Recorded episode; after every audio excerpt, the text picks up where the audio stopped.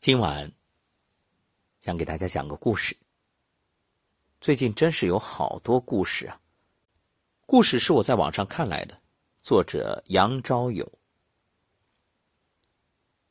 抗疫战争已经进入战略反攻阶段，瘟神已经龟缩到几个据点，负隅顽抗。相信在扫清各地瘟神之后，集中兵力攻克瘟神最后盘踞的堡垒。全歼瘟神，庆祝胜利的日子为期不远。昨晚躺在床上，又看到好几条消息证实着一条消息，思绪一下子从抗疫战场跳到了七十多年前硝烟弥漫的抗日战场，跳到了一九四一年的中条山战役。据统计啊，抗战时期。国军在正面战场进行了二十二次会战，共伤亡三百多万人，所以抗战的头功属于国军。而中条山战役，则是国军二十二次会战之一。国军以二十六万对日军十万，最后国军以阵亡四点二万、被俘三点五万和少数突围，结束了中条山会战。人们羞于提及中条山战役，又希望在战役中找到亮点，于是啊，就杜撰了八百冷娃跳黄河的故事，以悲情对应八路军新四军的狼牙山五壮士刘老庄连的壮烈。其实中条山战役还是有亮点的，这亮点是中条山战役期间发生在一个叫枫树岭的山村的战斗。在日军猛烈进攻下，国军伤亡惨重，指挥部遭到日军威胁。为了保卫指挥部安全转移，国军一个加强连奉命在枫树岭阻击趾高气扬的日军一个步兵中队。战斗打得非常激烈，国军的顽强是整个中条山战役中罕见的。日军从早晨八点打到中午，伤亡五十多人。仍然没有拿下国军的阵地，于是就调来四门九二步兵炮对国军阵地轰击，国军伤亡惨重，快顶不住了。可在双方焦灼状态下，又无法撤退，只能咬牙坚守。炮弹在头顶呼啸，在身边爆炸，日军又端着刺刀嗷嗷地扑上来。突然，在日军冲锋的道路侧翼树林里响起了枪声。拿着指挥刀的日军军官应声倒地，紧接着又是几声清脆的枪声，冲在前面的日军纷纷倒下。冲锋的日军一愣，国军阵地也感到惊讶，这是哪里来的援军呢？冲锋的日军由于遭到侧击，一下减弱了冲锋的势头，转而要顾及侧翼袭来的火力。国军阵地看到来了援兵，士气大振。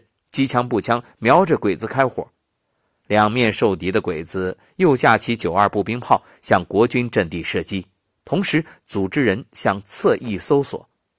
就在鬼子步兵炮响起的同时，几个鬼子炮手被侧翼的冷枪逐一点名，失去炮手的迫击炮顿时成了废品。鬼子哇哇大叫，转而奔向侧翼，要消灭这不速之客。国军指挥官也看到侧翼援军的重要，如果没有侧翼的支援，正面阵地很难守住。于是就对企图转向侧翼的鬼子进行火力拦截。听到这儿，各位一定急于想知道，在侧翼增援国军的究竟是哪一支部队？别着急，听我慢慢道来。严格的说啊，侧翼打掉日军指挥官和迫击炮手的，并不是什么援军。仅仅是两名中条山区的年轻猎人，两名猎人在树林里跳跃腾挪，一个负责装弹，一个负责射击。一会儿躲在大石头后面，一会儿藏在草丛之中，枪口露出，吧嗒一声，就有一个鬼子倒地。那名负责射击的猎人名叫李月，装填子弹的呢，叫李月华，装填子弹的叫张胜兵。两个人是从小一起长大的伙伴。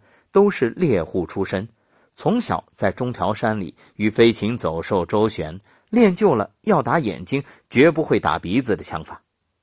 三年前，两个蓬头垢面、面黄肌瘦、饿得抬不动腿的国军士兵来到枫树岭，这李张两位年轻猎人将来人迎进茅舍，拿出野味和玉米面招待他们，并且留住家中。李月华、张胜兵与两位年轻的士兵成了好朋友。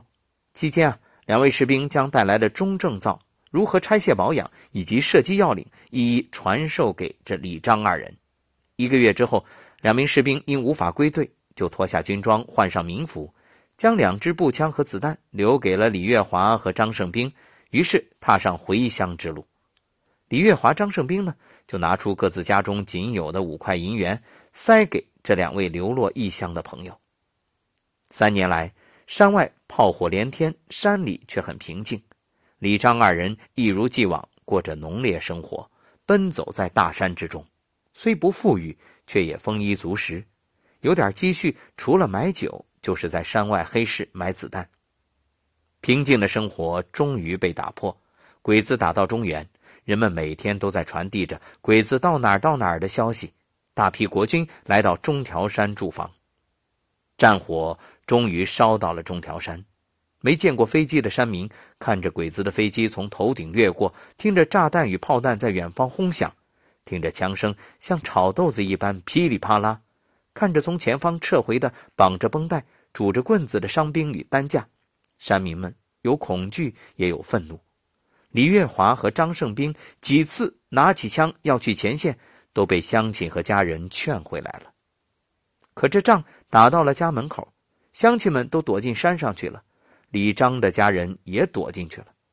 李月华和张胜兵再也坐不住了，从家中抄出中正灶以及储备的子弹，来到两军交战的旁边山头观战。眼看国军顶不住了，二人猫着腰，连滚带溜的插到鬼子冲锋道路的左侧，打了鬼子一个出其不意。单发响的中正灶压弹射击速度太慢，于是两人分工。李月华的枪法比张胜兵好，张胜兵就躺下专压子弹，李月华呢伏在地上射击。这连贯的枪声让外人以为有一个班的兵力呢。砰砰，又是枪声响过，二十多名鬼子已经陆续倒在了李月华的枪下。不可一世的鬼子终于乱作一团，慌忙后撤。这时，正面阵地的国军也抓住战机，响起了冲锋号，向鬼子发起反击。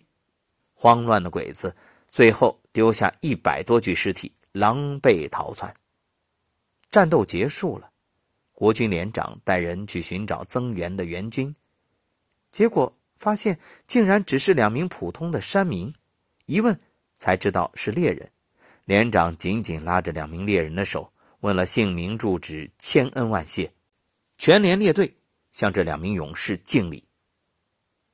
中条山战役结束了，国军、日军都离开了中条山，而李章两位年轻猎人的名字也不胫而走，传遍了中条山区，人人都在传颂两位英雄的事迹。